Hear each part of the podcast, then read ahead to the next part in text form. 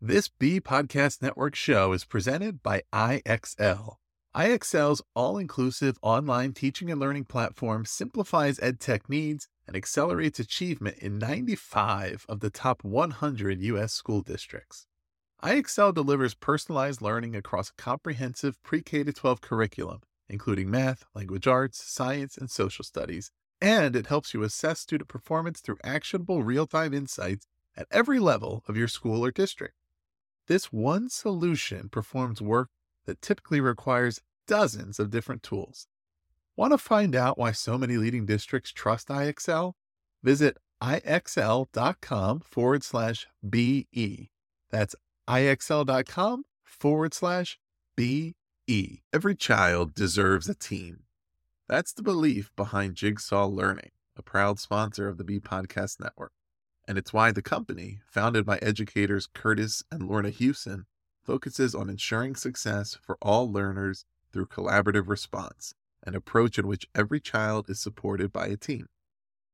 Through customized professional learning that incorporates workshops, leadership development, online learning opportunities, and more, Jigsaw Learning can guide you every step of the way to create a plan to maximize the collective capacity in your schools. Learn more at jigsawlearning.com TL Talk Radio, Season 6, Episode 29.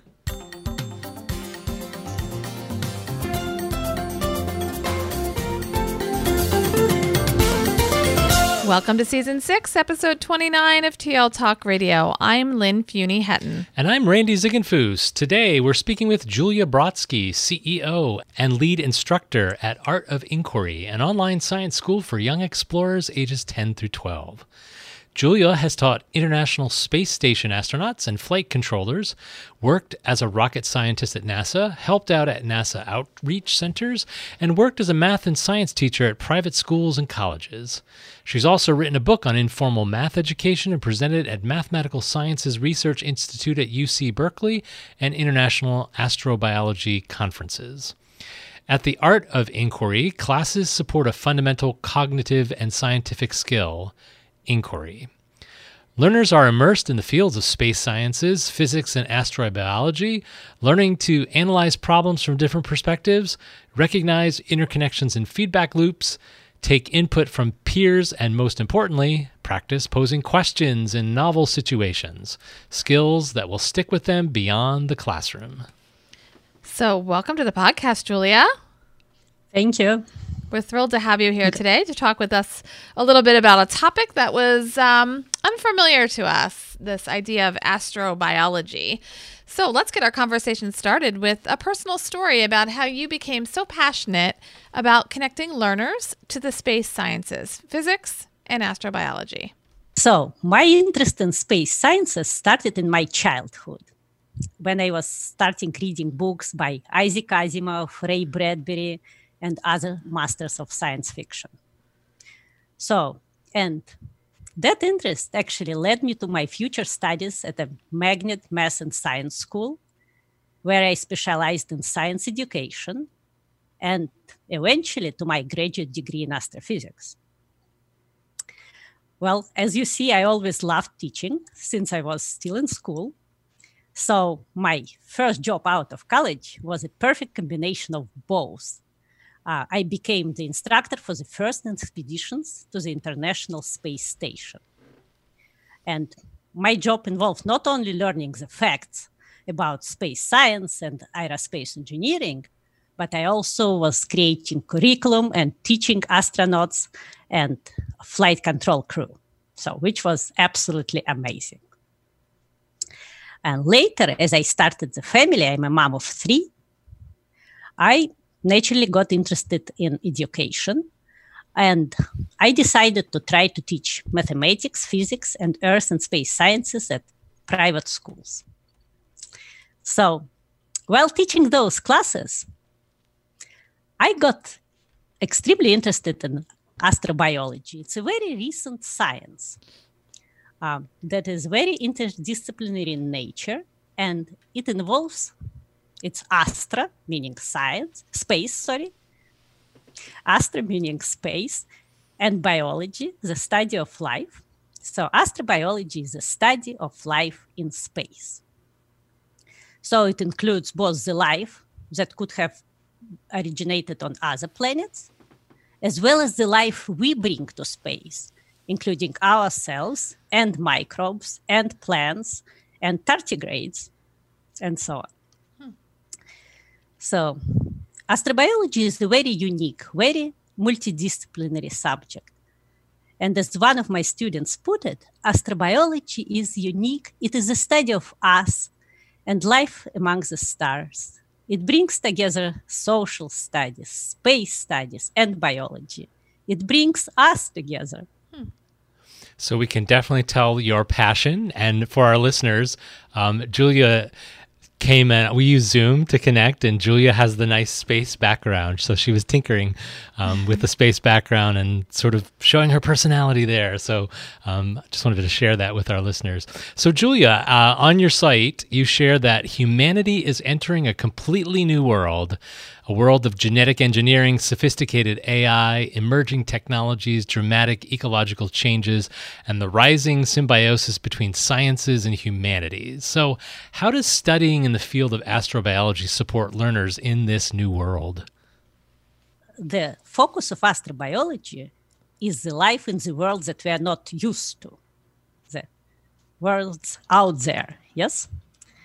So, in the era of Anthropocene, the humanity has become another force of nature that is rapidly changing the world, the planet, and the humans themselves. So, and astrobiology is one of the ways that humanity is developing to face the unknown, to learn how to face the unknown. So, astrobiology demonstrates the need to ask deep questions, to connect historically disconnected fields like engineering and ethics, physics and medicine, biology and law. And we need to start asking ourselves the questions like how do we survive in this new world? How do new things emerge? And what are the rules of the evolution and change what are the rules we need to develop and follow in this new world? What risks should we be ready to take? What precautions should be made? You know, how do we develop the growth mindset and mental resilience in the face of change? Uh, how do we make sure that the new powers that we develop do not harm all the living things on the planet, including ourselves? So this is just a sample of the questions astrobiology is trying to answer. So you gave us quite a few questions to think about. Um, help us understand why asking these questions is more important than knowing answers as learners study the field of astrobiology and other sciences. So we just touched up on some of the questions astrobiology is concerned with. And it is said that questioning is a cornerstone of science. So, interestingly, according to the latest research in the areas ranging from education to science to even management, uh, questions matter more than answers. And there are several reasons for that. Well, first of all, questions make us think, they turn our mind on. Uh, they create new connections within our brains we actually cannot think without asking questions. Try to think about uh, without asking questions yourself. Not possible. so, you know, thinking without questions is just a repetition of known facts, correct? So, if you want to involve some thinking, you better ask questions. Well, second, questions show us the direction of future exploration. In the medieval times, cartographers used to leave blank spots on a map called terra incognita, which attracted explorers like a magnet. Why? Because it showed them where to go, where they can find new things to explore. So we had this amazing exercise with the kids. Um, you can try it on your own. Try to create a map of what you don't know. Hmm let's say you want to create a map about the solar system. So, what don't you know about the solar system? You know? first of all, you actually have to think about what you do know. in order to Please don't quiz us. Don't quiz us. so th- this is just a suggestion for all the teachers. Uh, you can do it on any topic, on any subject. It actually turns, you know, it really engages this um, child's mind because they have to think, oh, what do I know already? Or what don't I know? And how to actually ask questions about it. So th- this is a very fun and really intellectually intense endeavor. Mm-hmm. So, and of course, questioning is known to foster engagement, um, to foster problem solving. They it also questioning also helps to challenge and change our perspectives, which is extremely important, especially when we have to switch from our habitual thinking um, that we develop in Earth environment when we are thinking about other planets. Uh, for example, uh, life on Earth depends on liquid water. But is it a universal rule? So, in a few years, NASA plans to send a probe to Titan. Titan is a moon of Saturn. It's extremely cold. So, whatever water is there, it's as hard as a rock. So, but it is so cold that uh, some substances that we have as gas, like methane, which is a greenhouse gas on our planet, is actually liquid on Titan. Could that we liquid uh, serve um, as a basis for life in really cold worlds? We don't know, but we need to be able to take a risk to question our assumptions. This is just one of the mm-hmm. examples. Mm-hmm. So. So, absolutely, it makes a lot of sense. We need to keep asking questions to challenge our assumptions. Um, another piece that we found interesting when we were looking at your materials is this idea of studying astrobiology and how it can help students make a habit of systems thinking and noticing complexity. So, would you talk to us a little bit about those ideas? Absolutely. So, astrobiology is concerned with the emergence of life or lifelike complex interconnected structures. So the first question is how can something complex, how can something complex emerge and self-organize? Or if we are quoting Aristotle, why is the whole is more than the sum of its parts? How can no, can non-living things self-organize and replicate? How do feedback loops work and how do we recognize them and teach our children to recognize those? So unfortunately our education is somewhat behind on those questions. While quite a lot of systems including self-organized systems are around us and being developed as we are building more and more interconnected systems such as social media medical artificial intelligence, as we are disrupting ecological niches on our planet, as we are altering the works of our brain and body with new medications and technologies, sometimes for good, sometimes for bad, we need to become much more sensitive to what a system is, to their behaviors in time, and to the unintended consequences we can get.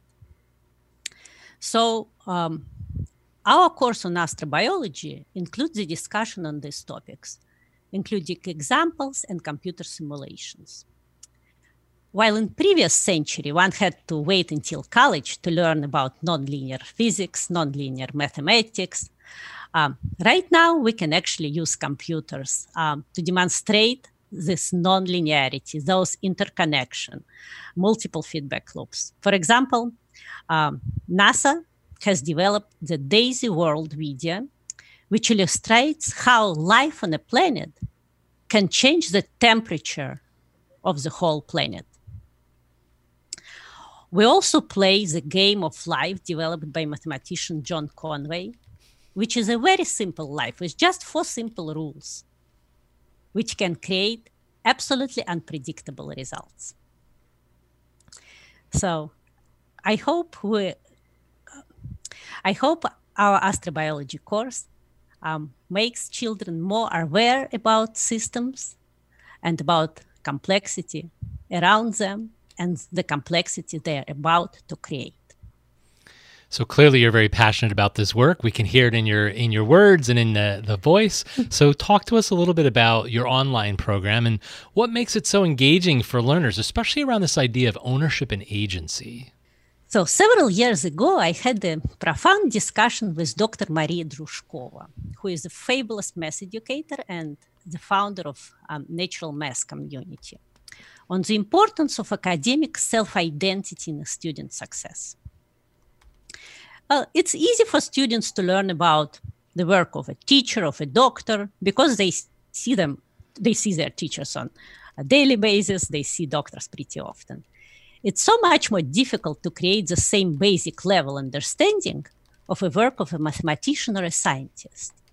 Because their work is not about solving a row of simple math examples or learning certain science facts or playing with lab equipment as students may assume from their science lessons. Not at all. Uh, their work is all about wondering about the world, about asking all types of questions, about making wild assumptions, making crazy associations, playing with scientific concepts, and being brave enough to challenge established authorities in the field. And of course, it's about being a part of scientific community, uh, getting support for all your crazy what if questions and arguing with your friends about scientific matters. So um, I was looking for ways to remediate these situations. And one way is respecting the child's abilities to think about big concepts and challenges we face as a humanity. Because if we want our children to get involved, rather to be bystanders to science and social issues or just any problem we are facing as a humanity, we should share our questions with them. We should share our frustrations with them. And we should invite them to join our discussions. Hmm. So I use role playing and storytelling. Role playing, like, what would you do in astrobi- as an astrobiologist in this or that situation? Or storytelling, giving them a scenario. So your team is stuck on this planet. What do you do? Try to brainstorm your way out to help them to build this academic identity, to engage them, to engage the students in cutting edge science, which with no right answers, to give them the taste of what it means to face a multidimensional problem with no clear answers, and allowing them to feel themselves as a part of real scientific community and brainstorm alongside adults. Hmm. Interesting. So I'm making connections to our last podcast where we talked about critical thinking, and uh, maybe some of our listeners will follow that connection as well.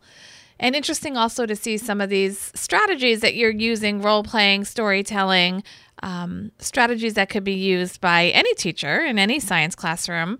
Um, in any school. So whether online or face to face. So interesting to hear about that too. Thank so you. thanks for sharing. Before we invite you to share what you're working on right now, we have a few lightning response questions. Are you ready? Yes. okay. So the purpose of these questions is to get some more resources for our listeners and for us to learn more about these topics and dig a little deeper. So, first question Who is one expert our listeners should connect with to learn more about the space sciences? So I think one of the exemplary astrobiologists is Dr. Charlie Lineweaver, who is currently teaching at um, Australian National University. He got his first degree in literature, his second degree in history, and then his PhD in physics from UC Berkeley. Hmm. So, which gives him this multidimensional perspective, this holistic view of the humanity of the universe and the big history. Yes. So, kind of a I, unique I would, collection of knowledge, right? Absolutely. Hmm. And as I said, astrobiology is very multidisciplinary. So he is a perfect example of what astrobiologist could be. Mm-hmm. All right. How about if you were recommending one book to our listeners, what might that book be? So I recently read um, an amazing book, very provocative book on cosmology that is called We Have No Idea A Guide to the Unknown Universe. So. This book very well written with full of unanswered questions. A scientist's dream. Yes absolutely. All right and um, how about a site an online site or a resource or a person from whom you learn regularly and we can link um, some of these in our show notes as well? Definitely. So of course the first um, uh, resource nasa astrobiology institute itself and nasa astrobiology youtube channel but this is for those adults who want to learn about it if you want to show something to the kids, I would suggest Minute Physics, Minute Earth, PBS Eons, Vsauce, and Fraser Cain YouTube channels. I also learned a lot from Natural Math. Um, they develop very innovative approaches to math education. Uh, Waters Center for System Thinking. Again, this is for adults who want to learn more about system thinking and Journal of Big History if you want to learn more about the history from the beginning of the universe and how it connects to our human history. Excellent. And we will link all of those in the show notes. Well, this has been a fun and unusual, different kind of conversation for us. Uh, definitely pushes our thinking into some new areas, but also making connections to a lot of the uh, ways that we've been sort of expanding uh, outcomes for our learners, and and definitely some connections there in terms of things that go beyond just uh, the traditional content. So, Julia, what's next for you? What would you What are you working on that you'd like to share with our listeners? Well, one of the most fun things that I'm working right now is I'm developing the cognitive astrobiology course together with a cognitive psychologist. So, and the questions we are going to discuss is not only how to establish a contact with an unfamiliar creature, which may be useful for us on Earth, on Earth in the first place.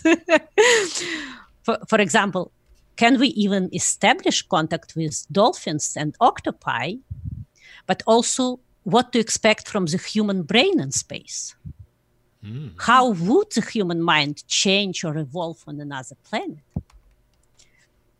So it's uh, extremely uh, intellectually stimulating for me, but I also think it will give the students a very different perspective on themselves. Interesting. Hmm. So I also I work in collaboration with Minute Earth YouTube channel, we are going to produce astrobiology videos based on students' questions and suggestions. So, young learners' questions or adult yes, learners? Young learners' questions. Okay. That's right. So, and if you haven't seen Minute Earth and Minute Physics educational videos, I highly recommend you do. Uh, they are also working with K 12 teachers to develop educational videos to address their own needs. So, please feel free to contact them. They're amazing. Great. So I also collaborate with mass education nonprofit Beam Mass. We share um, the common value of helping all the students, including low income students, to build this academic identity by respecting their abilities and exposing them to profound STEM concepts. And uh, I plan to expand my program to invite more students. We probably uh, plan to invite Australian kids who were displaced by the fires to join the session for free. Um, I offer teacher training, and I also plan to do a lot of self education in the topics of astrobiology, complexity, and cognitive astrobiology. Always a learner. Yeah, definitely. Well, thank you so much for talking with us today, Julia. It was interesting to hear about your work and all of the work that inspires you or interests you. We'll share all those ideas in the show notes. And each episode, we leave you with a question to think about with the idea of provoking reflection and conversation. This episode's question Why might you want to introduce your learners to space sciences, physics, and astrobiology? If you've enjoyed this episode, would like to comment or check out the resources shared today, visit the show notes at tltalkradio.org and look for season 6, episode 29. That's all for this episode. We'll be back next week with another conversation featuring other innovative thought leaders. Thanks again, Julia. Bye bye. Bye bye.